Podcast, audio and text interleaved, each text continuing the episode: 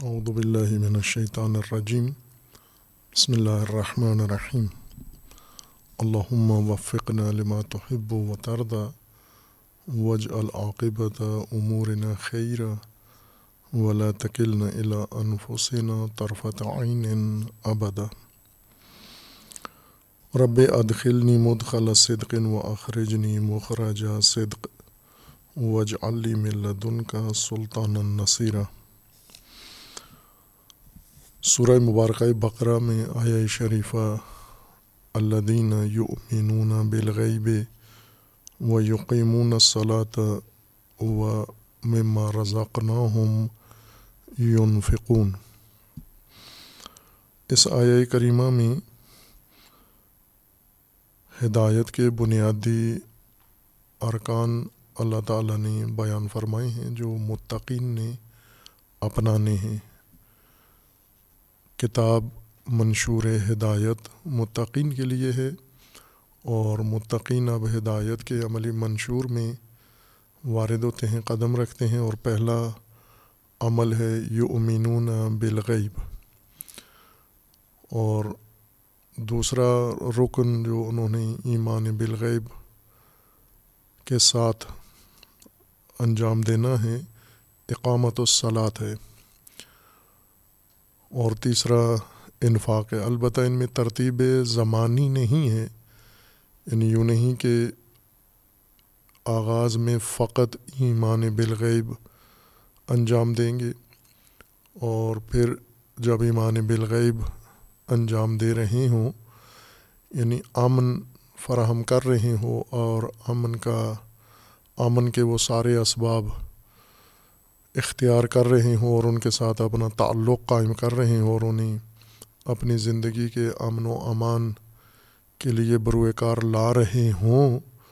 اس دوران اقامت الصلاط نہیں ہے، بلکہ جب امن سے فارغ ہو جائیں گے، پھر اقامت الصلاط ہے۔ یہ ترتیب ہدایت میں نہیں ہے، بلکہ جتنے بھی ہدایت کے اصول ہیں، بنیادیں ہیں، ارکان ہیں انہیں مسلسل تمام عمر تسلسل کے ساتھ بغیر وقفے کے ساتھ انہیں فراہم کرنے اور انجام دینا ہے۔ یعنی ایمان بالغیب یا ایمان، یہ انسان متقی کے ہر روز کا عمل ہے۔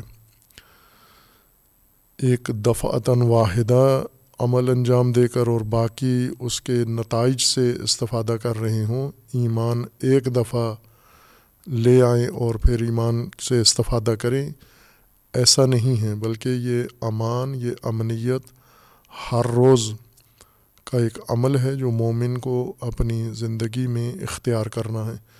یعنی اللہ کی ذات کے ساتھ تعلق ایسا قائم کرے جس سے انسان کی زندگی مکمل طور پر محفوظ اور معمون ہو جائے، اور یہ تعلق قائم رکھنا ہے، برپا رکھنا ہے۔ باقی و برقرار رکھنا ہے اس نے۔ اور اسی کے ساتھ ساتھ دوسرا عمل جو متقی نے انجام دینا ہے، مرحلہ ایمان کے بعد اقامت الصلاط ہے۔ یہ ترتیب ذکری ہے، نہ ترتیب زمانی یا ترتیب عملی نہیں ہے۔ ہم زمان یہ سارے امور متقی انسان نے انجام دینے ہیں۔ اقامت الصلاط ہے۔ خوب، اقامت الصلاط میں جو الجھن پیدا ہوئی ہے، ایک تو صلاط کے لغوی معنی کے لحاظ سے آئمہ لغت میں اتفاق رائے نہیں ہے۔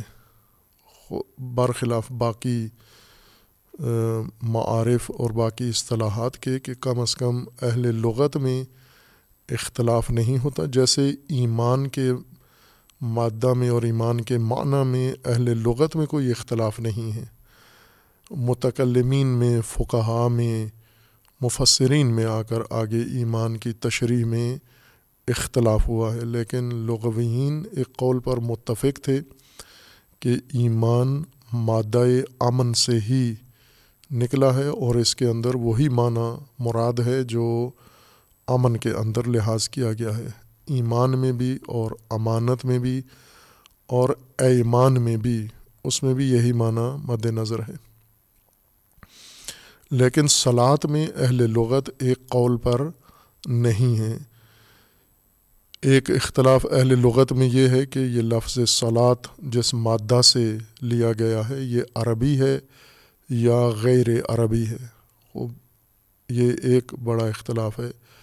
ایک تعداد کا نظریہ یہ ہے کہ یہ عربی لفظ نہیں ہے، غیر عربی ہے اور عبری کا لفظ ہے یا سریانی زبان کا لفظ ہے یا کسی غیر عربی پرانی متروک کسی زبان کا لفظ ہے جو عربی میں استعمال ہوا ہے اور رائج ہوا ہے۔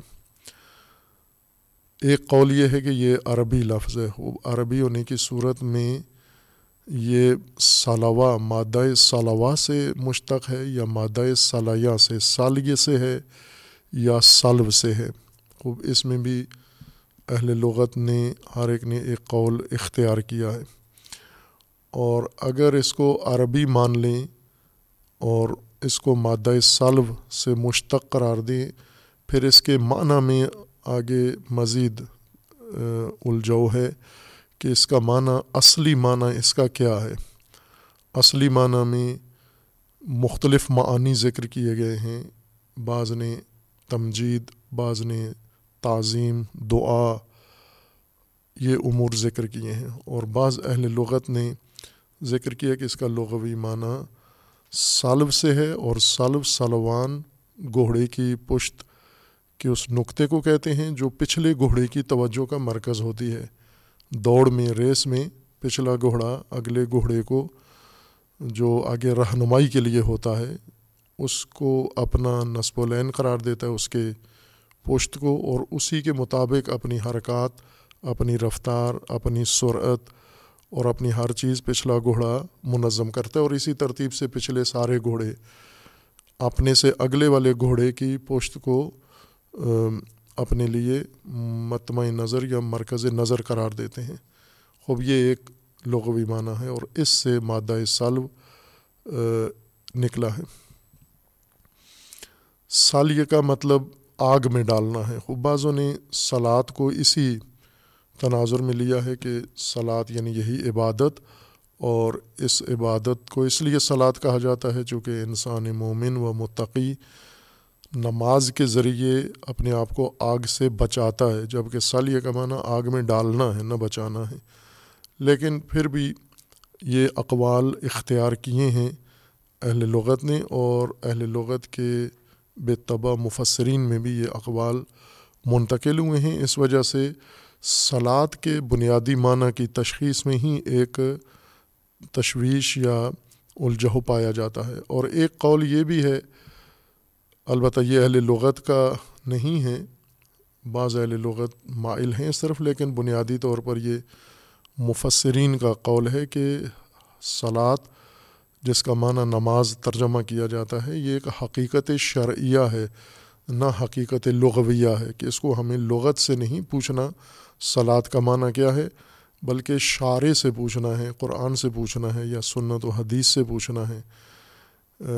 کہ یہ کیا مراد لی گئی ہے اور وہ اسی مخصوص عبادت کو ہی سلاد قرار دیا گیا ہے۔ خوب اتنے اقوال ہیں، لیکن دقت سے اس الجھن کے اندر سے بھی صحیح و ترجیحی معنی تشخیص دیا جا سکتا ہے۔ جیسا کہ عرض کیا تھا کہ اصل معنی لغوی جو اس مادہ کا ہے، وہ یہی ہے کہ یہ مشتق ہے، سالو سے سالوا سے سالیہ سے نہیں ہے۔ اور سالوا سے اشتقاق کی صورت میں اس کا مطلب ہے کہ جیسا اس کے ماد، لغوی معنی میں، مادہ میں معنی ماخوذ ہے کہ پچھلا گھوڑا اگلے گھوڑے کو اپنے لیے مرکز قرار دیتا ہے، اپنی دوڑ کے لیے، اپنی رفتار و سرعت کے لیے اور جہت کے لیے۔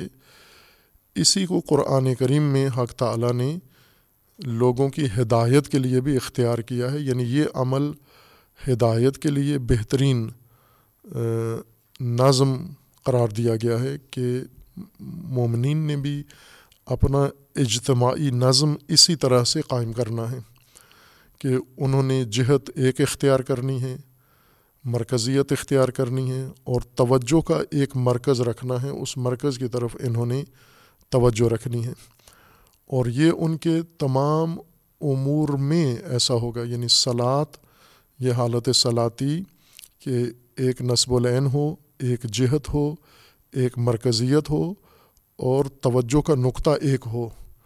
اور باقی تمام اعمال ان مومن، انسان مومن اسی تناظر میں، انہی ضوابط کے اندر انجام دے گا۔ ہر کام عبادت ہو یا غیر عبادت ہو، سیاست ہو، معیشت ہو تہذیب ہو، گھریلو امور ہوں، فردی امور ہوں، باطنی امور ہوں، ظاہری امور ہوں، اس نے اس ریوڑ کی طرح زندگی نہیں گزارنی اپنی کہ جو منہ میں آیا، جدھر منہ آیا اٹھ کے چل پڑا، جدھر جی چیا چاہا، ادھر ہی انجام دیا، جو جی میں آیا وہی کر دیا۔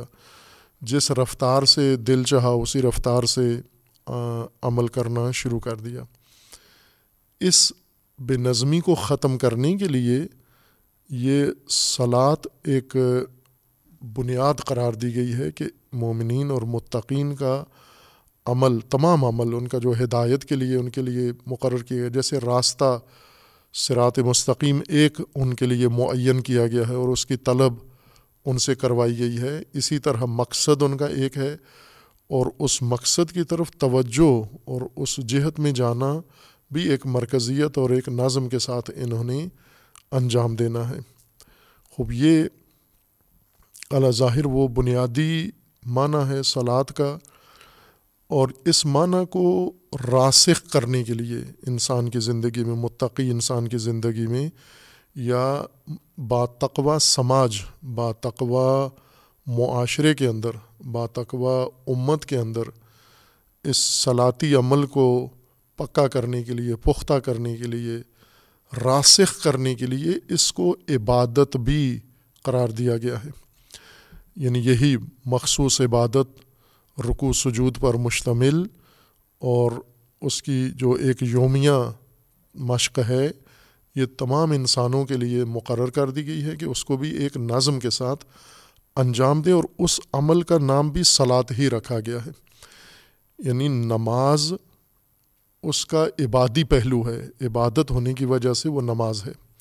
چونکہ نماز فارسی لفظ ہے اور فارسی میں یہ تعظیم، تسلیم اور جھکنے کے معنی میں ہی، خم ہونے کے معنی میں استعمال ہوتا تھا۔ کسی باعظمت بڑے مقام کے سامنے بادشاہ ہو، کوئی روحانی پیشوا ہو یا یزدان ہو یا مثلاً جو بھی ان کا تصور تھا قدیم اہل فارس کا وہ اس کے سامنے نماز انجام دیتے تھے یعنی جھکتے تھے، خم ہوتے تھے، تعظیم بجا لاتے تھے۔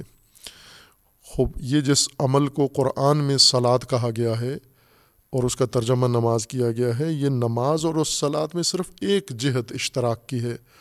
چونکہ اس سلاد کے اندر بھی تعظیم بھی ہے اور تسلیم ہونا بھی ہے، لیکن وہ حق تعلیٰ کے سامنے رب کائنات کے سامنے، الہ عالم کے سامنے، الہ انسان کے سامنے تعظیم اس کے اندر ایک پہلو موجود ہے۔ لیکن یہ تمام اس صلاط نہیں ہے یہ صلاط اس کو اس وجہ سے نہیں کہتے، تسلیم کی وجہ سے، تعظیم کی وجہ سے۔ تعظیم کو صلاط کہتے ہیں، نہ کہ یعنی جو تعظیم کا عمل اسلام نے قرآن نے مقرر کیا ہے کہ تمام مومنین تعظیم بھی کریں گے یا عبادت بھی کریں گے، ابدیت اپنی ظاہر کریں گے۔ عبادت سے مراد ابدیت ظاہر کرنا، اپنی اطاعت ظاہر کرنا، حق تعلیٰ کے سامنے۔ یہ ابدیت ہی کہلاتی ہے، یہ سلاد نہیں کہلاتی لغتاً۔ ابدیت ظاہر کرنا عبادت کہلاتا ہے۔ اظہار ابدیت کو عبادت کہتے ہیں سلاد نہیں کہتے۔ سلاد اسی عبادت کے اندر متمرکز ہونا، منظم ہونا اور ایک مرکزیت کے مطابق یکجہت ہو کر کوئی عمل انجام دینا سلاد ہے اور یہ عبادت جس کو سلاد کہا گیا ہے، یہ اس وجہ سے سلاد کہلاتی ہے کہ اس کے اندر اس عبادت میں یہ خصوصیات لحاظ کی گئی ہیں، واجب قرار دی گئی ہیں، لازمی قرار دی گئی ہیں۔ اگر ان کو انسان ترک کر دے تو وہ سلاد نہیں کہلائے گی۔ ممکن ہے وہ نماز ہو، تعظیم ہو، تسلیم ہو، اظہار بندگی ہو، لیکن صلاتی بندگی نہیں ہوگی۔ غیر صلاتی عبادت ہوگی یہ۔ صلاتی عبادت یا صلواتی عبادت کا معنی یہ ہے کہ اس کے اندر یہ خاص نظم جو اس کے معنی لغوی میں ماخوذ ہے، وہ بھی ملحوظ ہو اور موجود ہو۔ اور کئی آیات قرآن کریم اس بات کے اوپر شاہد ہیں اور اس کے لیے جو معیت خود قرآن کریم میں ہے کہ جہاں بھی سلاد آیا ہے، اکثر موارد میں سلاد کے ساتھ اقامت الصلاط کی قید آئی ہے کہ سلاد کو اقامہ کرنا ہے۔ اقامہ قیام سے ہے، قیام کھڑا کرنے کو کہتے ہیں۔ وہی معنی جو اردو میں قیام کا لیا جاتا ہے، فارسی میں عربی میں بھی یہی معنی ہے۔ اصل مادہ قیام بھی اسی کے لیے ہے۔ اپنے پاؤں پر سہارا لینا، اپنے بنیاد پر کھڑا ہونا، اپنے سہارے کسی چیز کو کھڑا کر دینا، اس کو قیام کہتے ہیں۔ اقامہ کسی دوسری چیز کو اپنے سہارے پر کھڑا کر دینا۔ جب تک آپ نے کسی چیز کو تھاما ہوا ہے، اس کو اقامہ نہیں کیا ہوا آپ نے، اس کو خود آپ نے سہارا دیا ہوا ہے۔ اقامہ یہ ہے کہ جب وہ اپنے سہارے پر کھڑا ہو جائے، اپنی بنیاد پر، اپنا وزن اپنی بنیاد پر ڈال لے اور جھیلے جی اور سنبھالے اس کو، یہ قیام ہے۔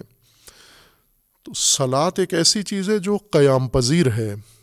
یہ قرآن کریم کی متعدد آیات میں لگ بھگ سینتالیس، اڑتالیس آیات کے اندر اللہ تعالیٰ نے سلاد کو مقید کر کے اقامت کے ساتھ ذکر فرمایا ہے اور مومنین کو جو حکم دیا ہے سلاد کی برپائی کا، وہ اقامہ کا ساتھ ہے۔ مقیمی الصلاط عقیم الصلاط اقام الصلاط خوب یہ مادہ اس کے ساتھ ملحوظ ہے۔ یہ خود سلاد کی حقیقت یا سلاد کے معنی کی تشخیص کے لیے بہترین کریمہ ہے، کرینہ ہے کہ سلاد اس عمل کو کہتے ہیں جو قیام پذیر ہو جیسے قیام، جو قیام کی وصف کو قبول کر سکے، قیام سے متصف ہو سکے اور انسان اس کو قیام دے سکے۔ قیام سلاد کا اپنا ذاتی وصف نہیں ہے، یہ انسان نے سلاد کو عطا کرنا ہے۔ انسان نے سلاد میں وصف قیام پیدا کرنا ہے، حقیقت قیام ایجاد کرنی ہے۔ سلاد کو اول تو جو مصداق ہے سلاد کا، عبادت، جس کو سلاد اس وجہ سے کہا گیا اس عبادت کو کہ اس میں یہ صلواتیت ہے، یہ نظم ہے، یہ ایک ترتیب ہے اور مرکزیت ہے اور یہ تمام اعمال ایک ڈسپلن کے ساتھ، ایک نظم کے ساتھ انجام پانے ہیں۔ ایسے ہی جیسے لغوی معنی میں وہ گھوڑے دوڑتے ہوئے گھوڑے ایک نظم اپنا قائم رکھتے ہیں۔ اسی طرح سے اس عمل کو بھی بجا لانا ہے۔ اس خصوصیت کی وجہ سے اس کو سلاد کہا گیا ہے۔ یہ معنی نہیں ہے۔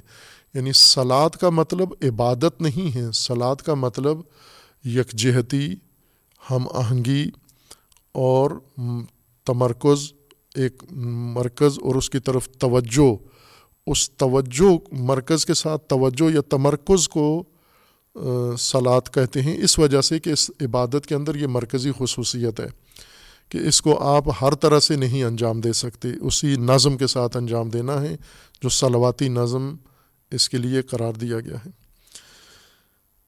اور کچھ اثرات ہیں، جیسے نماز سلاد کو کہا گیا کہ اقامہ کرنا ہے آپ نے۔ اب بہتر جیسے کہا تھا کہ یہی ہے کہ ہم اس کا ترجمہ نہ کریں سلاد کا ترجمہ، نماز نہ کریں، ہر چند اس میں نماز کی خصوصیت پائی جاتی ہے۔ ایک ایک وصف صرف نمازی ہے اس کے اندر، لیکن سلاد بہت وسیع مفہوم ہے عطا عبادت کے اندر۔ اس عبادت معینہ میں رکوع و سجود میں ایک پہلو نماز کا ہے یعنی تعظیم کا، یا تسلیم کا، یا جھکنے کا ایک پہلو ہے۔ باقی اس کے اندر سلاد میں جو باقی خصوصیات ہیں، نماز ان پر دلالت نہیں کرتا، وصف نماز۔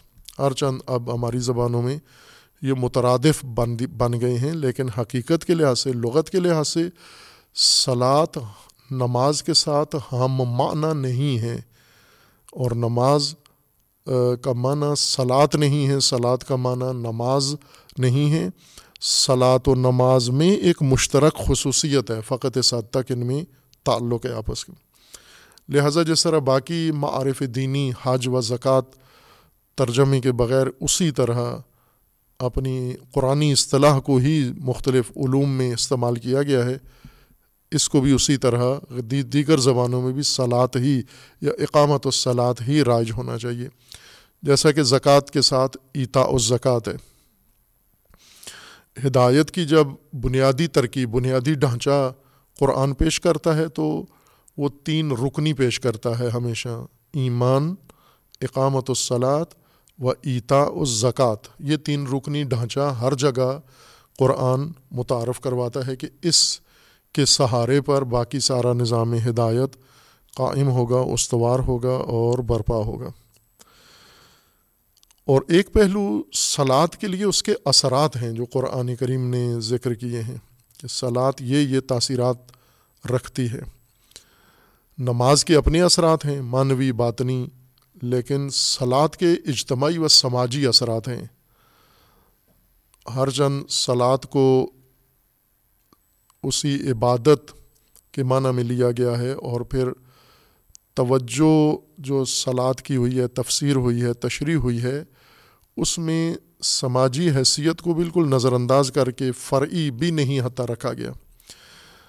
جبکہ یہ عنوان ہی اس عمل کا، اس عبادی عمل کا عنوان سلاد قرار دیا گیا ہے اور عنوان سلاد خود ایک سماجی معنی اپنے اندر رکھتا ہے اور روح رکھتا ہے، اجتماعیت کی روح رکھتا ہے ہدایت کے لیے۔ اور اس کے اثرات بھی یہی رکھے گئے ہیں کہ یہ سلاد جب آپ اقامہ کریں گے، اس قائم سلاد کے برپا، استوار اور اس نظام سلاد کے جب کھڑا ہو جائے گا، یہ نظام اپنے پاؤں پر جم جائے اپنے اصولوں پر آ جائے، تو اس کے اثرات کیا کیا ہوں گے؟ خوب ان اثرات کو بھی قرآن کریم نے ذکر کیا ہے۔ اور یہ اثرات بھی گواہ ہیں یعنی یہ لوازمات کہ سلاد ایک ایسا عمل ہے، قیام پذیر، اور اثرات جس کے سماجی و اجتماعی ہوں اور وہ سماجی اثرات سارے اسی نظم و اسی یکجہتی اور ترتیب کے اثرات ہیں جو قرآن کریم نے ذکر کیے ہیں۔ یہاں ایک نقطہ البتہ وضاحت کے قابل ہے کہ یہاں اس کی باس نہیں ہے۔ آگے جب اپنا وقت آئے گا، وہاں ہم تفصیل سے اسے باس کریں گے کہ اسی مادہ سلاد سے جو اس کا استعمال ہے عبادت کے علاوہ ایک اور معنی میں بھی سلاد استعمال قرآن کریم نے کیا ہے اور بطبع قرآن احادیث میں بھی ہے، روایات میں بھی ہے اور علوم میں بھی ہے، اقوال میں بھی ہے اور عربی محاورے کے اندر ہے، جس کا معنی درود کیا جاتا ہے۔ سلاد کا ایک معنی نماز کیا جاتا ہے اور دوسرا معنی درود کیا جاتا ہے۔ یعنی صلوات بر نبی صلی اللہ علیہ وآلہ وسلم صلاۃ اللہ بر نبی صلاۃ ملائکہ بر نبی صلاۃ مومنین بر نبی۔ اور اس کو اقامت و سلاد نہیں کہا گیا، وہاں پر، وہاں سلو سے یہ تعبیر کی گئی، یہ خود اصل مادہ سے ہی عمر کا سیگا بنایا گیا۔ وہاں عقیموں کا معنی نہیں کیا گیا، اقامہ نہیں کرنا وہ عمل۔ وہ کیا ہے آیا؟ وہ علیحدہ ہے۔ یہ جو لغت کے اندر تشویش ہے ایک معنی سلاد کے حوالے سے، اس کی زیادہ وجہ یہی ہے کہ آیات کریمہ میں یہ مادہ مختلف انداز سے استعمال ہوا ہے اور قرائن کی مدد سے اس مادہ کا معنی وہاں معین کیا گیا اور وہی لغت میں بھی ذکر کر دیا گیا ہے۔ جبکہ ہونا برعکس چاہیے کہ قرآنی استعمال سے پہلے آپ اس کا لغوی معنی معین کریں، پھر یہ دیکھیں کہ قرآنی استعمال اس لغوی معنی کے ساتھ مطابقت رکھتا ہے، نہیں رکھتا، کوئی منافعات رکھتا ہے، اختلاف رکھتا ہے، اور اس کے لیے کوئی گنجائش ہے، نہیں ہے۔ یہ بات کا مطلب ہے۔ بنیادی طور پر ہمیں پہلے لغت کو معین کر کے پھر ہم آئیں کہ یہ جو لغوی معنی ہے یہ قرآن کریم میں مراد ہے یا نہیں ہے۔ خوب، یہاں پر بھی جن آیات کریمہ کے اندر اقامہ کے بغیر خود مادہ صلاح سے عمر یا سیغہ بنا کر استعمال کیا گیا اور جس کا معنی درود یا رحمت کیا گیا ہے یا ثناء جمیل بعضوں نے کہا ہے یا جیسے بعض محققین اہل لغت نے اس کا معنی تمجید یا تبریک یا تعظیم ذکر کیا ہے۔ یہ اس بنیاد پر ہے کہ عبادت کے علاوہ بھی یہ عمل انسان انجام دیتا ہے یا حکم ہے انجام دینے کا۔ وہاں تو یہ عبادت رکو و سجود والی نہیں ہے، صلوات بر نبی اس کا معنی بھی ہم لے سکتے ہیں اسی لغوی معنی سے، جو سلو کا معنی ہے۔ جو سلاد کی بنیاد ہے اور اقامہ کے قابل ہے اور عبادت میں بھی وہی پہلو سلاد کہلانے کا مد نظر ہے، اسی جہت سے عبادت مخصوصہ معینہ کو سلاد کہا گیا ہے۔ وہی معنی ہم اس استعمال میں بھی مد نظر رکھ سکتے ہیں۔ اور وہ یہ ہے کہ چونکہ سلو لغوی معنی کے لحاظ سے پیچھے چلنے والے گھوڑوں کا اگلے گھوڑے کو اپنے لیے نقطۂ نظر کر مرکز نظر قرار دینا اور اس کو اپنا نصب العین قرار دینا اور اس کے مطابق اپنی اعمال، حرکات و سکنات کو منظم کرنا سالو کہلاتا ہے۔ تو اس کے اندر ایک چیز یہ ہوتی ہے کہ یہ پچھلا گھوڑا مسلسل توجہ رکھتا ہے، نظریں ہٹاتا نہیں ہے یعنی ہر طرف سے توجہ ہٹا کر صرف اسی نقطے پر جو اس کے سامنے مقرر ہے، معین ہے، اسی نقطے پر اپنی نظر رکھتا ہے۔ دائیں بائیں نظر ہلاتا بھی نہیں ہے گھوڑا۔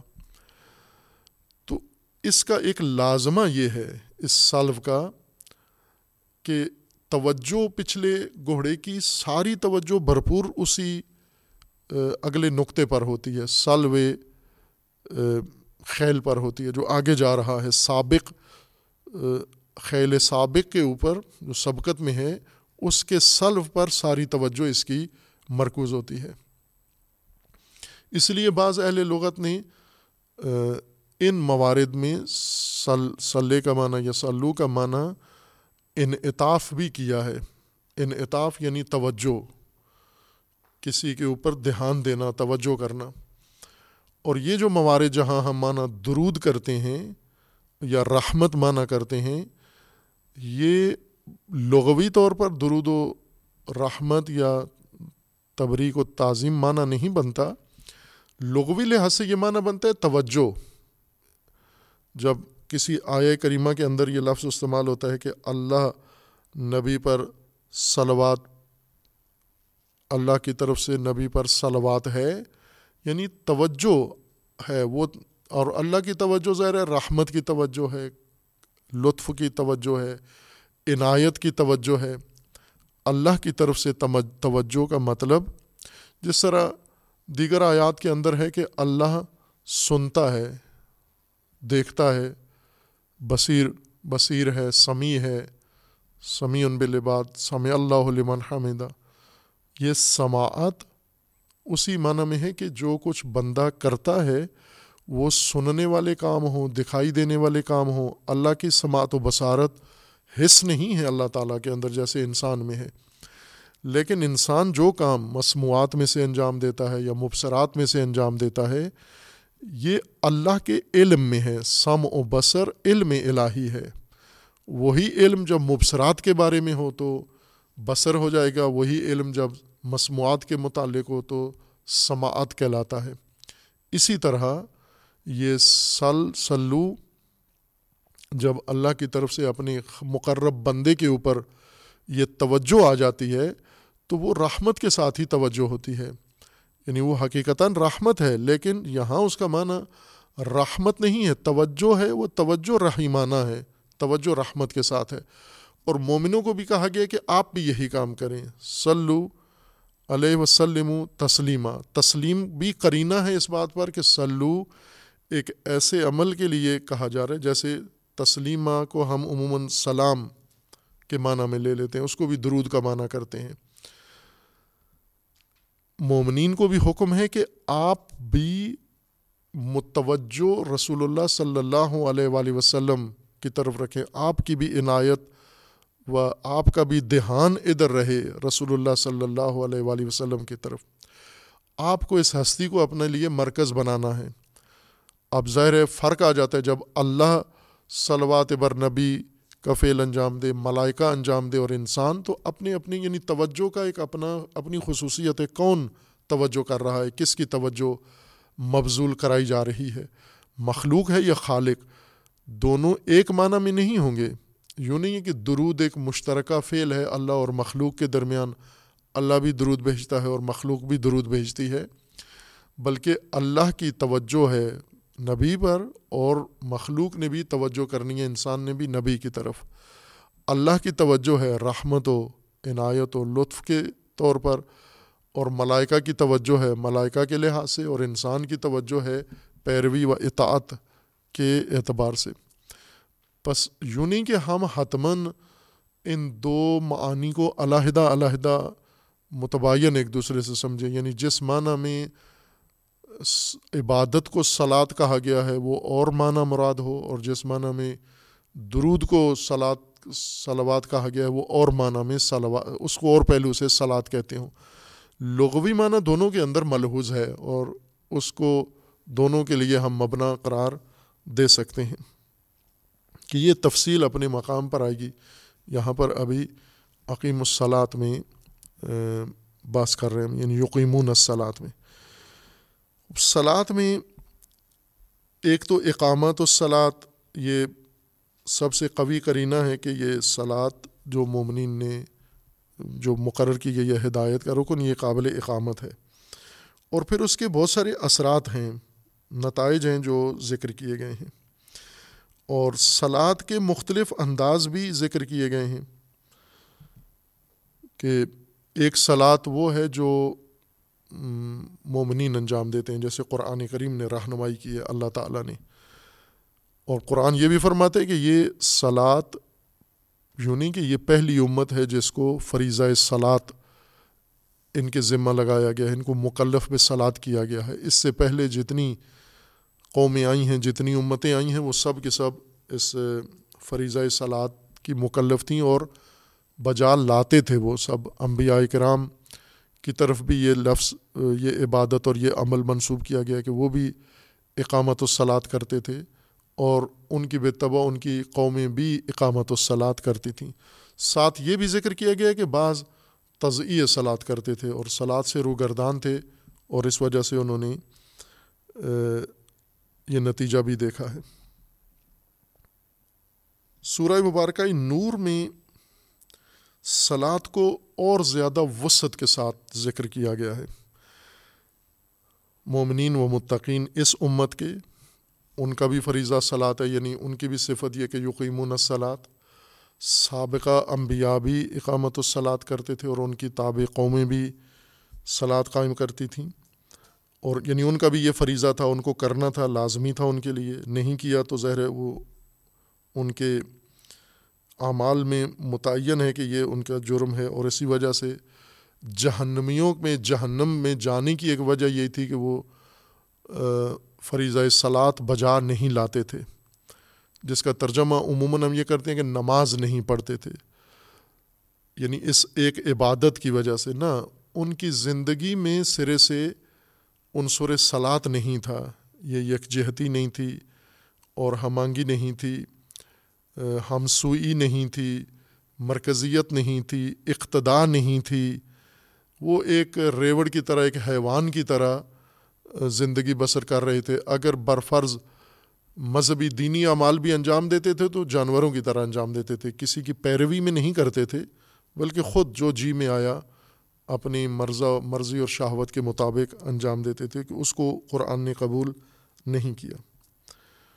سورہ مبارکہ نور میں سلاد کو ان مومنین سابقہ امم و انبیاء سے وسیع تر معنی میں ذکر کیا گیا ہے۔ آیا اکتالیس میں سورہ نور میں آیا اکتالیس سورہ مبارکہ نور میں اللہ تعالیٰ کا فرمانا ہے علم ترا ان اللہ یوسب لہو منف سماوات والارض۔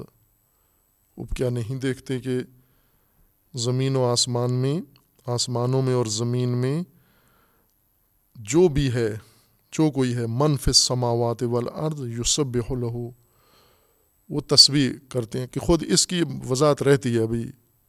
تسبیح کس کو کہتے ہیں؟ عام طور پر تسبیح ورد کرنے کو عام عوام میں کہتے ہیں۔ اور تفسیروں میں اس کا معنی تنظی لکھا ہوا ہے۔ لیکن ہم یہی روش جو قرآن فہمی کی ہے کہ ہم پہلے اس کا لغوی معنی دیکھیں، اس کا اصل مادہ تعین کریں، پھر مادہ کا اصل معنی دیکھیں، پھر دیکھیں کہ اس مراد، اس یہاں کیا مراد لکھے کہ ابھی اس کا معنی، ابھی اس کو ہم تسبیح ہی کہتے ہیں۔ علم ترا ان اللہ یوسب الہ منف سماوات والارض و تیر و صافات کل قد علم صلاۃ و تصبیح و اللہ علیم بما یف زمین و آسمان میں جو بھی ہے، اور و تیر و صافاتن اور صف بستہ پرندے تیر یہ سب زمین و آسمان میں جو کچھ ہیں، اور خصوصاً یا تیر کا نام لے لیا۔ یہ کلن، یہ سب قد علم صلاح یہ منف سماوات، یہ سب علم رکھتے ہیں اپنی سلاد کا۔ ان کو اپنی سلاد کا علم ہے۔ وہ تسبیح ہو ان کو اپنی تسبیح کا بھی علم ہے۔ یہ آگاہ ہیں، یہ عالم ہیں، یہ جانتے ہیں کہ ان کی بھی ایک سلاد ہے اور ان کی بھی ایک تصویر ہے۔ و اللہ علیم بما یف اور اللہ کو ان کے اس کا علم ہے۔ خوب، یہاں پر بھی سلاد اسی معنی میں ہے کہ وہ کیا سلاد و تسبیح کرتے ہیں۔ یہاں بعضوں نے سلاد عبادت معنی کیا ہے بعضوں نے سلاد درود معنی کیا یعنی تصویر و درود صلوات یعنی درود اور سلام و رحمت، وہ بھی پڑھتے ہیں اور تسبیح وہ بھی کرتے ہیں۔ لیکن سلاد کا اگر یہی لغوی معنی مراد لیں تو ان پر بھی صدق کرتا ہے یعنی سلاد ایک کائناتی نظم کا نام ہے۔ ایک خاص نظم ہے کہ جس میں ایک من، اس منظومے میں متصل، مخلوقات، ان کا ایک مدار ہے، ان کے آگے ایک مرکز ہے۔ اس مرکز کی کشش میں یہ سارے پروئے ہوئے ہیں اور یہ اپنا مدار طے کر رہے ہیں اور اس سے باہر نہیں جاتے، اس سلاد سے باہر نہیں جاتے۔ جو کچھ زمین و آسمان میں ہے۔ ہم اس کو، ہم خود زمین ہی کو دیکھ لیں کہ زمین کی سلاد کیا ہے۔ سلاد زمین نہ کہ رکو و سجود والی عبادت زمین کرتی ہے۔ زمین کی سلاد یعنی وہی جو ہم نے لغت میں دیکھا، لفظ سلاد۔ ایک سابق آگے موجود ہے، ایک مرکز، اس کے پیچھے ایک موجود دیگر ہے اور اس پچھلے موجود نے اپنے آپ کو اس اگلے کے ساتھ ہم آہنگ رکھنا ہے۔ خوب، یہ حالت زمین کے اندر بھی موجود ہے۔ یہ بقا زمین اسی کی وجہ سے ہے کہ زمین ایک موجود کے ساتھ متصل ہے اور زمین کو اس کا علم ہے اور اس سے باہر نہیں جاتی اپنی نظم سے۔ اور ہم مثلاً جس طرح علوم نے تشریح کی ہے یا انسان نے سمجھا ہے، زمین ایک منظومہ کا ایک حصہ ہے، جز ہے، اور وہ منظومہ ایک متحرک چیز ہے۔ سلاد اس ہم آہنگی کو کہتے ہیں جو حرکت کے دوران ضروری ہے۔ یہ پہلے عرض کیا تھا مانا سلاد کا۔ کھڑے کھڑے کسی کی طرف توجہ رکھنا یہ سلاد نہیں ہے۔ سلاد وہ دھیان توجہ ہے جو کسی سفر میں، حرکت میں اور سرت کے اندر نظم قائم رکھنے کے لیے جو یکجہتی ہے، اس کا نام سلاد ہے۔ اس تمرکز یعنی کھڑا ہوا گھوڑا دوسرے گھوڑے کی پشت کو دیکھ رہا ہے، یہ نہیں ہے سلاد دوڑتا ہوا گھوڑا، پچھلا گھوڑا اگلے گھوڑے کی سرین پہ نگاہ رکھے ہوئے ہے اور اس کے پیچھے پیچھے اپنے آپ کو قائم رکھے ہوئے، فاصلہ اس کا برابر رکھے ہوئے۔ یہ سلاد ہے۔ یعنی حرکت ہونا ضروری ہے اس کے اندر۔ زمین کی زمین چونکہ ایک متحرک منظومہ کا جز ہے، زمین بھی حرکت میں ہے، وہ منظومہ بھی حرکت میں ہے، اور ان کی حرکت کے اپنے مدار ہیں۔ لیکن اس مدار کے اندر ان کے لیے ایک آگے شے منصوب ہے، انہوں نے اس کے ساتھ اپنے آپ کو ہم آہنگ رکھا ہوا ہے، تقوینی طور پر۔ یہ اللہ کے ارادے سے ہوا ہے۔ یعنی زمین انسان کی طرح معمور نہیں ہے۔ اللہ نے اپنے ارادے سے زمین کو اس نظم کے اندر کر دیا ہے، ایجاد کر دیا ہے، اور یہی اس کی صلاحت ہے۔ یہ زمین و آسمان کی صلاحت ہے۔ کل قد عالم صلاح ہو و تصبیہ ہو تصویر کا معنی کریں گے بعد میں اپنے مقام پر کہ وہ بھی نماز کے ساتھ یعنی خود ایک کرینہ ہے۔ سلاد کو تسبیح کے ساتھ ملا کر ذکر کرنا، یہ بھی ایک کرینہ ہے کہ سلاد اسی لغوی معنی کی طرف ناظر ہے چونکہ تمام موجودات کی کی صفت قرار دی گئی ہے۔ تمام موجودات کے لیے خواہ وہ زمین و آسمان میں جاندار ہوں یا نہ۔ اگرچہ من کو بعضوں نے قرینہ قرار دیا ہے، لیکن ساتھ ہی جب یہ قول ظاہر کرتے ہیں علماء، مفسرین، کہ من ضوی القول کے لیے آتا ہے، ساتھ خود بھی کہہ دیتے ہیں کہ یہ قاعدہ نہیں ہے، غیر ضوی القول کے لیے بھی استعمال ہوتا ہے۔ پھر خود شعر بھی اس کے تائید میں ذکر کر دیتے ہیں اور احادیث و آیات بھی پیش کر دیتے ہیں کہ من اور ماں کا یہ فرق جو ضوی القول غیر ضوی القول کا ہے، یہ کوئی اس طرح کا قانون نہیں ہے کہ کہیں ٹوٹا نہیں ہے۔ اس کے خلاف بھی ہوا ہے، جا بجا بھی ہوئے یعنی ضوی القول کے لیے ماں کو بھی استعمال کیا گیا ہے اور غیر ضوی القول کے لیے من۔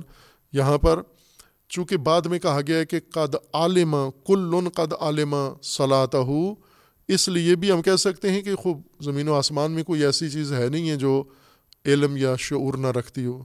جس طرح ایک آیا دیگر میں ہے کہ زمین و آسمان کے اندر ہر چیز، تسبیح خدا کر رہی ہے اور انسان کو کہا گیا ہے کہ وہ لاکن اللہ تفقہ ہونا تصبیہ ہوں آپ فہم نہیں رکھتے۔ وہ رکھتے ہیں، آپ نہیں رکھتے۔ ان کی تصویر کا شعور آپ کو نہیں ہے معلوم۔ خوب، یہاں پر سلاد کو عمومیت کے ساتھ تمام زمین و آسمان کے موجودات کے لیے ذکر کر کے سب حالت سلاد میں ہیں۔ یعنی سب اس نظم میں پروئے ہوئے ہیں، سب اس نظم و ترتیب کے اندر ہیں اور یکجہتی کے اندر ہیں اور اپنے اپنے مدار اور اپنی اپنی راہ پر گامزن ہیں یہ اور حرکت میں ہیں۔ کچھ لوگ ایسے ہیں جنہوں نے سلاد اپنائی ہوئی تھی یعنی قرآن کریم نے یہ نہیں کہا کہ یہ صرف عبادت سلاد ہے۔ کچھ لوگ ایسے ہیں جنہوں نے اپنے طور پر اللہ کی بنائی ہوئے نظم اور سلاد اور یکجہتی اور اس انسجام کے مقابلے میں خود پیش کیا ہے۔ جیسے آج ہیں، مثلا اللہ تعالیٰ نے ہدایت کا نظام انسان کے لیے پیش کیا ہے۔ انسانوں نے خود بھی بنا کر بیٹھ کر بنا لیا ہے اپنے لیے۔ ہر ملک کے اندر پارلیمان ہے، اس کا ایک آئین ہے، اس کا ایک کانسٹیٹیوشن ہے۔ انہوں نے خود آپس میں مشاورت کر کے، اپنے لیے ایک آئین اللہ کے مقابلے میں بنا لیا ہے، ایک دین بنا لیا، جو کہ دین آئین متع کو کہتے ہیں، اس قانون کو کہتے ہیں جس کی اطاعت و پیروی کی جائے یا کی جا رہی ہو، اس کو اصطلاح میں دین کہتے ہیں۔ خوب یہ دین لوگوں نے بنایا ہوا ہے۔ مسلمان، غیر مسلمان صاحب نے اللہ نے بھی بنایا ہے، انہوں نے بھی بنا لیا ہے۔ اور اللہ کا آئین معطل ہے، اس کی اطاعت نہیں ہوتی یعنی وہ اسلام ہے، شریعت ہے، لیکن دین کا اس کو عنوان دینے کے لیے تیار نہیں ہے۔ مسلمان اسلام کو، قرآن کی ہدایت کو اپنا دین بنانے کے لیے تیار نہیں ہے کہ یہ ہمارا دین ہو۔ دین یعنی ہم اس کی اطاعت کریں گے اور اس کی پیروی کریں گے ہم۔ اپنے آئین کو دین بنایا ہوا ہے، جو خود بنایا اس کے مطابق کم و بیش عمل کرتے ہیں یہ۔ اسی طرح سلاد بھی ایک اللہ نے سلاد ان کے لیے نظم مقرر کیا ہے، سماجی، اجتماعی زندگی کے لیے، اور اس سماجی نظم کی برقراری کے لیے عبادت، ایک صلاطی عبادت اللہ تعالیٰ نے مقرر کی ہے تاکہ صلاطی عمل کو راسخ کر دیا جائے ان کے اندر۔ روزانہ ان سے تکرار کروایا جائے تسلسل کے ساتھ وقفے کے بغیر، تاکہ وہ صلاطی تمرین، مشق ان کی تمام زندگی کا معمول بن جائے۔ یہ کام دوسرے اپنے طور پر انہوں نے انجام دیا تھا۔ سورہ انفال میں آیا پینتیس میں۔ یہ مشرقین کے بارے میں ہے کہ ان کے سامنے رسول اللہ صلی اللہ علیہ وآلہ وسلم نے اللہ کا دین پیش کیا اور انہوں نے یہ قبول نہیں کیا رسول اللہ سے۔ اللہ کا دین قبول نہیں کیا اور جو کچھ رسول اللہ پیش کرتے تھے وہ اس کے مقابلے میں خود اپنا بنا ہوا آبائی، اجدادی، آئین، دین طریقہ پیش کرتے تھے کہ آپ جو ہمیں بتا رہے ہیں، اس کی ہمیں ضرورت نہیں ہے، چونکہ خود ہمارے پاس پہلے سے یہ چیز موجود ہے۔ آیا اکتیس میں سورہ مبارکہ انفال میں اللہ تعالیٰ کا فرمان ہے و ادا تطلا علیہم آیاتنا لو قد سمعنا لو نشا لقلنا مثل هذا ان هذا اللہ اساطیر الاولین جب رسول اللہ صلی اللہ علیہ وآلہ وسلم ان کے سامنے اللہ کی آیات تلاوت کرتے، تو وہ یہ کہتے کہ قالو قد سمعنا لو نشا لقلنا مثلها۔ ہمیں پتہ ہے، ہم نے سنی ہوئی ہیں یہ آیات۔ یعنی آپ کے سنانے سے پہلے سے ہی ہمیں پتہ ہے۔ آج بھی بہت سارے لوگ یہ کرتے ہیں، جب کوئی عالم مبلغ ان لوگوں کو کوئی قرآن کی ہدایت بتائے، دین کا کوئی مطلب بتائے، تو جانتے نہیں ہیں، لیکن مقابلے میں اپنے اس گناہ کارانہ مجرمانہ غرور میں، تکبر میں، عزت میں یہ کہہ دیتے ہیں کہ آپ ہمیں لا علم سمجھتے ہیں، نادان سمجھتے ہیں کہ ہم ایسے ہی بیٹھے ہوئے ہیں۔ ہم پہلے سے جانتے ہیں، سمجھتے ہیں۔ لو نشا القل نہ ہم چاہیں تو ہم بھی ایسی باتیں کر سکتے ہیں۔ ہم ضرورت نہیں سمجھتے، آپ کرتے رہتے ہو۔ آپ کو ضرورت ہے، ہمیں ضرورت نہیں ہے یہ باتیں کرنے کی، ورنہ ہم اگر چاہتے تو ہم بھی ایسی باتیں کر سکتے ہیں۔ ان ہاد اللہ اساطیر الاولین۔ یہ کہانیاں ہیں جو آیات بنا کر، آپ قرآن بنا کر ہمیں سنا رہے ہو۔ یہ دراصل کہانیاں ہیں پرانی اور یہ ہمیں بھی پتہ ہے پرانی کہانیاں ہم نے بھی سنی ہوئی ہیں، ہم بھی سنا سکتے ہیں آپ کو۔ افسانے ہیں یہ۔ و ادقالو اب یہ ان کا رویہ تھا، رد عمل تھا اللہ کے دین کے مقابلے میں۔ و ادقال اللہ ان کا نہ ہادہ ہو الحق من ان کا فمتر علین حجارتاً من سما اویتنا بے ادابن علیم اور دوسری طرف سے یہ کہتے تھے کہ یہ رسول اللہ جو کچھ کہہ رہے ہیں، اگر یہ سچ ہے، حق ہے، تو پھر بہتر یہ ہے کہ ہم اس حق کو ماننے کے بجائے ہم پر پتھروں کی بارش ہو، آسمان سے پتھر برسیں اور ہم ہلاک ہو جائیں۔ عذاب ہم پر نازل ہو جائے، وہ ہمیں آسان لگتا ہے۔ نبی کی بات سننا اور قبول کرنا ہمارے لیے دشوار ہے۔ عذاب ہم، ہمیں قبول ہے۔ اتنے ہٹ دھرم تھے یہ۔ وما کان اللہ ادب ہم و انتفیم وما کان اللہ مدب ہم و ہم یستغفرون خوب یہ جو ان کی آرزو ہے کہ اگر یہ حق ہے تو ہم پر پتھر برسیں، اللہ ایسے نہیں کرے گا۔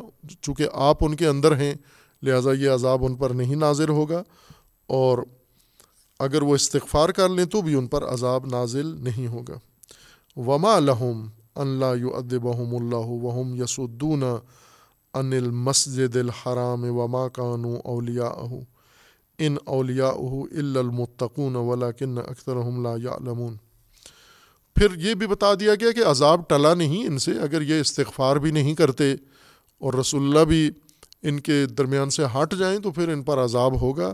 چونکہ ان کے جو جرم ہیں وہ یہ ہیں کہ یہ مسجد الحرام سے روکتے ہیں لوگوں کو جبکہ انہیں کوئی ولایت حاصل نہیں ہے۔ مسجد کی ولایت فقط متقین کے پاس ہے۔ لیکن یہ نہیں جانتے، اکثر یہ نہیں جانتے۔ و ماکانہ صلاۃ ہم ان دل بیت اللہ مکان و تصدیہ فضوق العذاب بما کن تم تکفرون وہ رسول اللہ کو یہ کہتے تھے کہ آپ سلاد لے کر آئے ہیں۔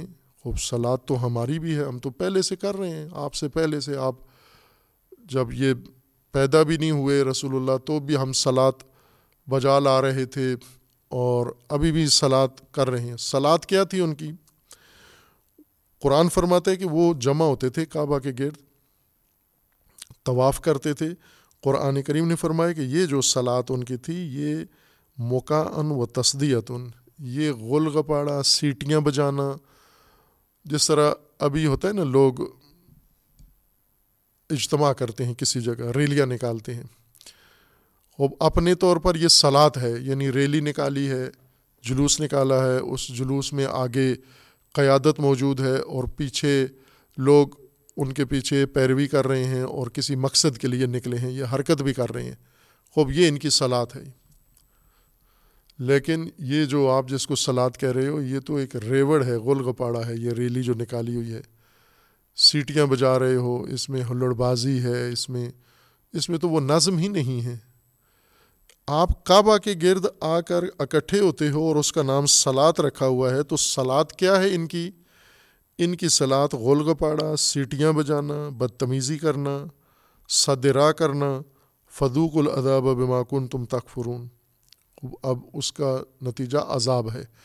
خوب، یہاں پر مشرقین کے اس عمل کو بھی قرآن نے سلاد کہا ہے، لیکن ان کی سلاد کی کیفیت کیا ہے؟ ان کے سلاد کی کیفیت یہ ہے کہ وہ جمع ہوتے ہیں، کسی کے کہنے پر، کسی کی کال پہ آ جاتے ہیں آ کے گول گپاڑا کرتے ہیں، بدتمیزی کرتے ہیں اور سیٹیاں بجاتے ہیں۔ جیسا میلوں میں ہوتا ہے، عموماً درنوں میں اور ان کاموں میں ہوتا ہے۔ یہ کام کر کے اٹھ کے چلے جاتے ہیں، اس کو سلاد کہہ رہے ہیں۔ اور ادھر سے قرآن کریم نے جو سلاد ان کے لیے مقرر کیا خوب اس کو دیکھیں۔ کہ جب مثلا جماعت قائم ہوتی ہے، رسول اللہ صلی اللہ علیہ وآلہ وسلم اقامت و سلاد کرتے ہیں، امت پیچھے کھڑی ہوتی ہے خاموشی ہوتی ہے، ایک انسجام ہوتا ہے، نظم ہوتا ہے ڈسپلن ہوتا ہے، مرکزیت ہوتی ہے۔ اس مرکزیت کے مطابق تمام اعمال انجام دیتے ہیں۔ یکجہتی ہوتی ہے۔ یوں نہیں ہے کہ ہر ایک اپنی الگ بولی بول رہا ہے، ہر ایک الگ سر لگائے ہوئے ہے۔ منہ ہر ایک کا الگ سمت میں ہے، کوئی کس طرف دیکھ رہا ہے، کوئی کس طرف نہ۔ اس سلاد کو دیکھیں تو اس کے اندر ایک نظم ہے، ایک ہم آہنگی ہے اور یکجہتی ہے۔ لیکن ان کی سلاد میں بدتمیزی ہے، سیٹیاں بجانا ہے، اچھل کود ہے، وہ اس کو سلاد کہتے ہیں۔ خوب، اسی طرح قرآن کریم نے سورہ مبارکہ معارج میں سلاد کو ایک عمل دائمی قرار دیا ہے متقین کے لیے مسلین کے لیے کہ یہ دائم و سلاد ہیں دائمن سلاد میں ہیں۔ خوب، یہ بہت اہم قرینہ ہے سلاد کے معنی کو سمجھنے کے لیے اور جو عرض کیا ہے کہ خدا و تبارک و تعالیٰ نے سلاد کو اسی لغوی معنی میں مراد لے کر اور مومنین کے لیے عبادت سلاتی مقرر کی ہے اور عبادت کے علاوہ باقی ہدایت بھی سلاتی ہے۔ یعنی ہم یوں کہیں کہ قرآن کی تمام ہدایت سلواتی ہے۔ البتہ یہ اصطلاحیں مخلوط نہ ہوں۔ جیسے ایرانیوں کی ایک اصطلاح ہے نماز فارس، اہل فارس کی، اور نماز کی جگہ ہم استعمال کرتے ہیں۔ سلوات بھی وہاں رائج ہے۔ اہل فارس کے اندر سلواتی مثلا ابھی بھی کوئی چلا جائے ایران میں، تو وہاں بورڈ لگے ہوتے ہیں کہ یہ چیز سلواتی ہے۔ مثلا وہاں اگر شربت پڑا ہوا ہے، تو جیسے ہم سبیل کہتے ہیں، تو وہ کوئی بھی اس کو نام لکھ دیتے ہیں کہ شربت ہے، یہ سلواتی ہے۔ سلواتی کا مطلب ہے کہ سلوات پڑھو اور مفت میں پیو۔ سلوات کا مطلب مفت وہاں لیا جاتا ہے۔ مثلاً آپ جا کے پوچھتے ہیں نا کہ یہ کھانا پکا ہوا ہے، لنگر کہیں پکا ہوا ہے، تو آپ سمجھتے ہیں بک رہا ہے کتنے میں پلیٹ ہے، تو وہ کہتے ہیں نہیں، قیمت نہیں ہے، سلواتی ہے۔ یعنی مفت میں ہے، سلوات پڑھ کے کھا جاؤ اس کو۔ یا کوئی اور چیز ہے، مثلاً گاڑی ہے، آپ پوچھتے ہیں کرایہ کتنا ہے، کہتے ہیں نہیں ہے، کرایہ نہیں ہے، سلواتی ہے۔ سلواتی یعنی مفت ہے۔ اس معنی میں نہ لیں کہ قرآن کی ہدایت سلواتی ہے اور معنی سلواتی کا وہ ایرانی یا اہل فارس کی رائج اصطلاح لیں۔ سلواتی یعنی مفت میں۔ ہدایت قرآن مکمل طور پر سلواتی ہے۔ سلواتی یعنی منظم، منسجم، یکجہتی کے ساتھ۔ اور اس ہم آہنگی کے ساتھ ہے جو اس عبادت کے اندر لحاظ کی گئی ہے۔ یہ کیفیت تمام ہدایت کے اندر قرآن کریم نے قرار دی ہے۔ خوب، اب اگر کوئی انسان اس کیفیت سلاتی کو جو عبادت کے اندر قائم رکھتے ہیں، اس عبادت یومیہ میں رکو و سجود والی عبادت میں، اگر اس کیفیت کو باقی تمام اعمال میں بھی لحاظ کریں، تو یہ آپ کو لگے گا کہ یہ سلواتی کیفیت ہے۔ اور ہیں بعض لوگ ایسے مسلمان ہوں یا غیر مسلمان ہوں، عموماً ایسی مثالیں منظم لوگوں کی غیر مسلمانوں میں زیادہ ملتی ہیں کہ وقت کے اوپر اٹھنا، وقت پہ جاگنا، وقت پہ دفتر آنا، وقت پہ اپنا سارا کام وقت پہ کرنا۔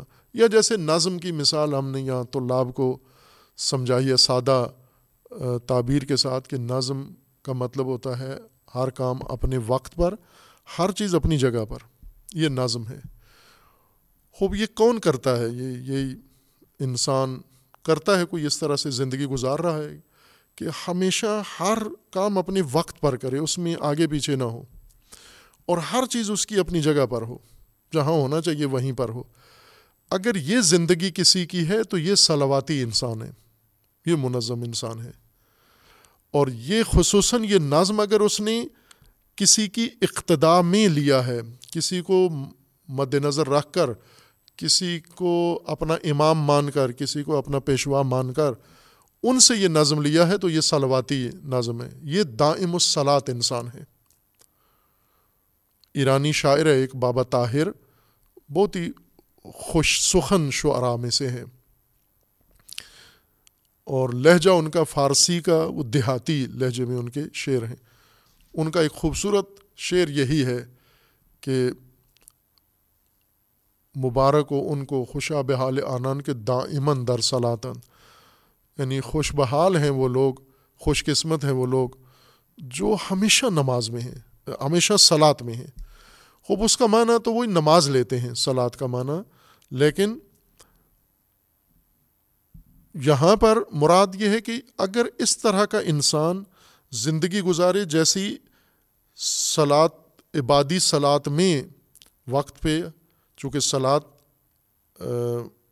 موقوت واجب ہے، وقتی واجب ہے، وقت کے ساتھ منظم ہے۔ اگر باقی زندگی بھی ایسی ہی ہو جائے ہر انسان کی، تمام زندگی اس کی، تو یہ سلواتی زندگی بن جاتی ہے۔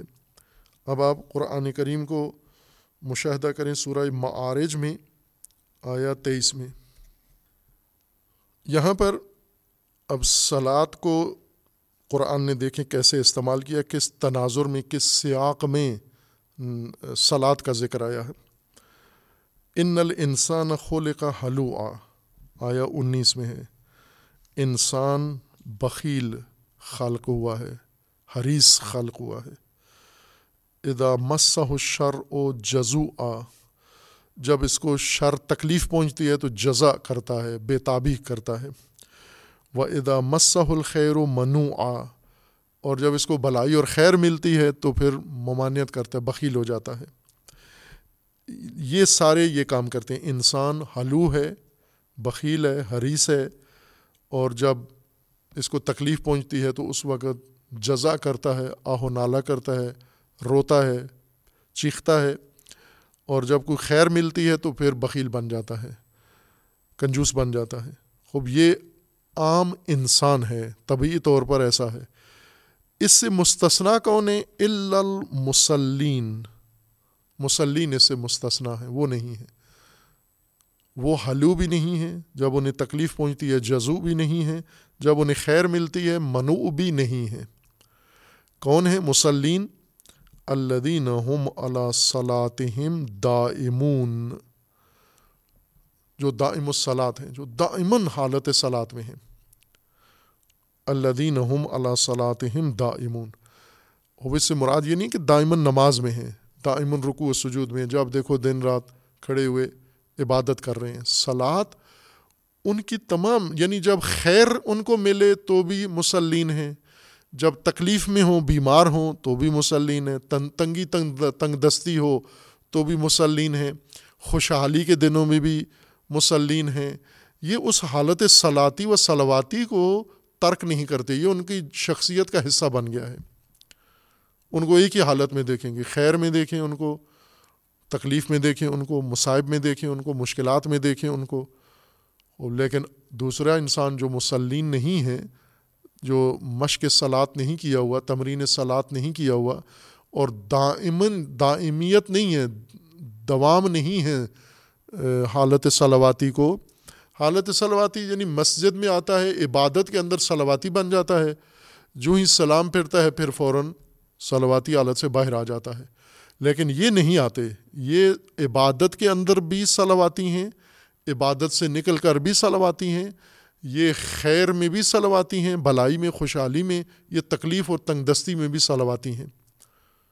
صلواتی سے وہی مراد جو قرآن کریم نے لی ہے یعنی ایک نظم کے ساتھ، ایک یکجہتی کے ساتھ اور ایک مرکزیت کے ساتھ ہمیشہ یہ موجود ہیں۔ ان کو بہانہ قرار نہیں دیتے۔ یہ یہ مستثنا ہے ولدین فی اموالہم حق معلوم لسائل والمحروم والذین یصدقون بیوم الدین والذین هم من عذاب ربہم مشفقون۔ دیگر ان کی صفات قرآن کریم نے یہاں ذکر فرمائی ہیں۔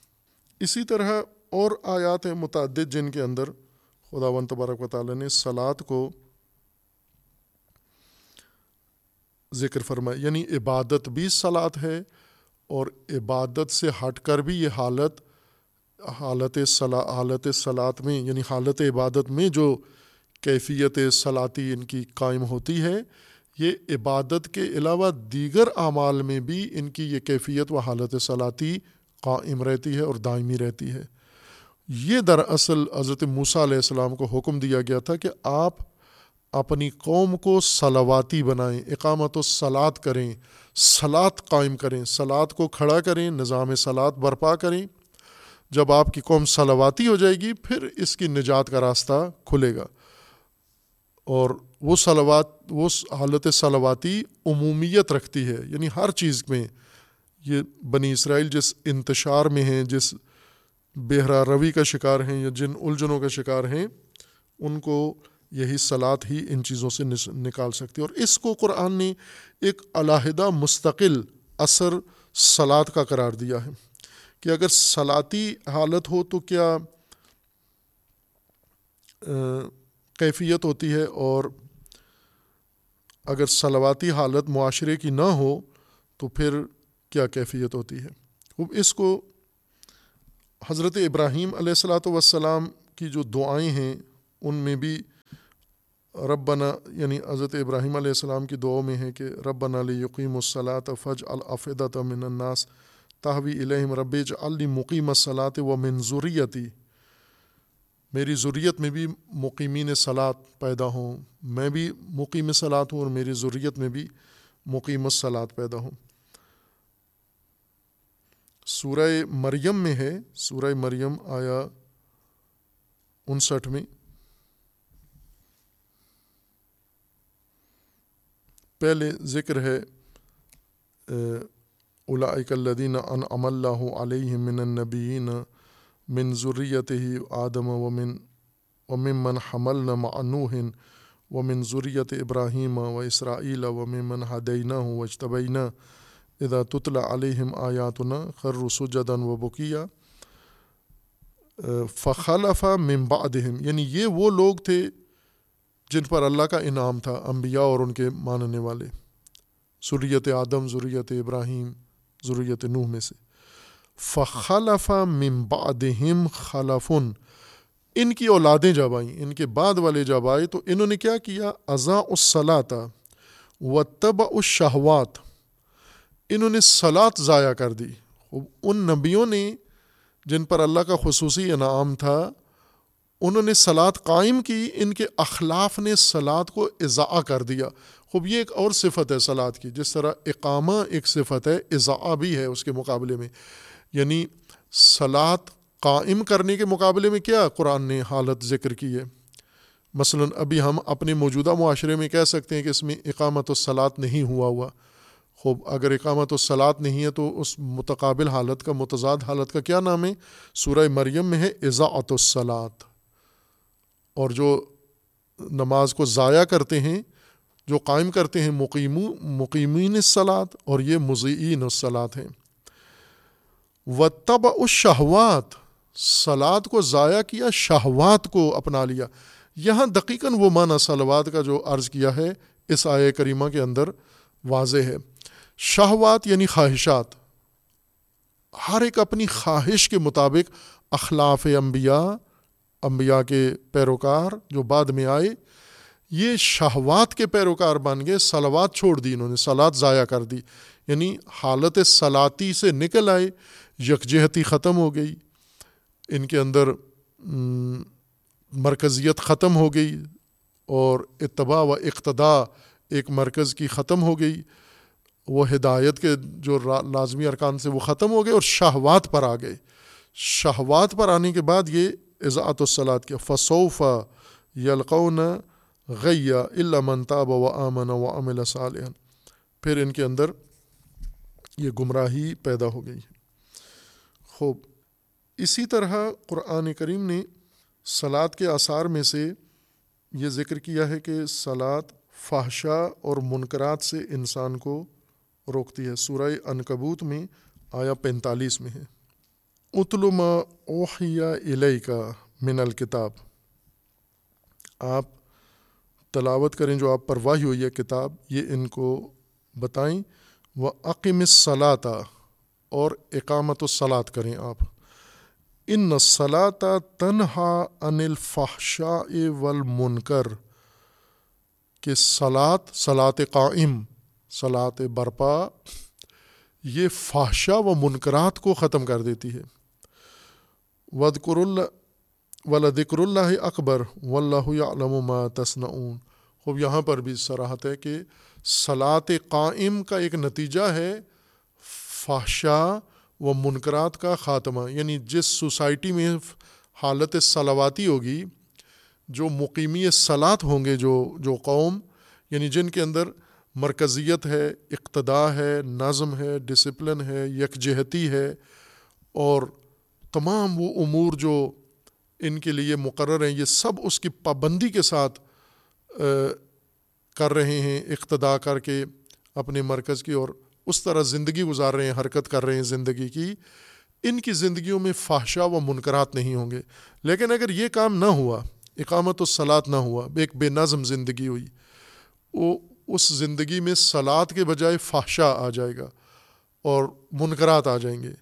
اب آج ہم اپنا یہ فحشہ زدہ معاشرہ اور منکرات زدہ معاشرہ دیکھ رہے ہیں۔ کیوں ایسے ہے چونکہ اقامت و سلاد نہیں ہے۔ اب یہ نہ کہیں کہ نمازیں نہیں ہیں اس وجہ سے یہ فساد و فاشا ہے اور نمازیں روکتی ہیں۔ وہ نمازی زیادہ فاسد اور فاشا میں مبتلا ہیں۔ نمازیوں کے موبائل نکال کے دیکھیں اندر سے تصویریں، ان کی گیلری موبائل کی چیک کریں، ان کے اندر آئیڈیو ویڈیو سارا ان کا ریکارڈ چیک کریں، میموری چیک کریں۔ جب رکوع میں، سجدے میں موبائل فساد و فاشا سے بھرا ہوا، اس کی جیب میں پڑا ہوا ہے۔ نمازیں نہیں روکتی، خود نمازی خود اس کے اندر مبتلا ہیں سلاد روکتی ہے۔ سلاد قرآنی تناظر میں سلاد روکتی ہے، وہ سلاد جو نماز میں ضروری ہے، تمرین جس کی کروائی جاتی ہے۔ وہ سلاد در حقیقت رکاوٹ ہے اور معنی ہے، اقامت و سلاد فساد و فاشا کو ختم کرتا ہے۔ چونکہ سلاد میں پیروی اور اقتدا دین کی ہوتی ہے، مرکزیت کی ہوتی ہے، پیشوا کی ہوتی ہے، توجہ ساری ادھر ہوتی ہے۔ اگر صلاتی حالت ختم ہو، یہ یکجہتی یکسوئی ختم ہو پھر آ جاتی ہیں منکرات اور شہوات و خواہشات، پھر ان کی تباہ شروع ہو جاتی ہے۔ وہاں سے یہ ساری چیزیں پھوٹتی ہیں۔ اگر سلاد قائم ہو تو نظم قائم رہتا ہے اور گنجائش ہی نہیں ہوتی کسی معاشرے کے اندر بربادی کی، خرابی کی، تباہی کی، گنجائش ہی اس کے اندر ختم ہو جاتی ہے۔ خپس متقین کی ہدایت کا دوسرا رکن ایمان بالغیب کے بعد اقامت الصلاط ہے اور سلاد عبادی بھی ہے اور سلاد عمومی بھی ہے، کائناتی سلاد قرآن نے ذکر کی ہے، عمومی سلاد قرآن نے ذکر کی ہے اور معاشرتی سلاد قرآن نے ذکر کی ہے، دائمی سلاد قرآن نے ذکر کی ہے۔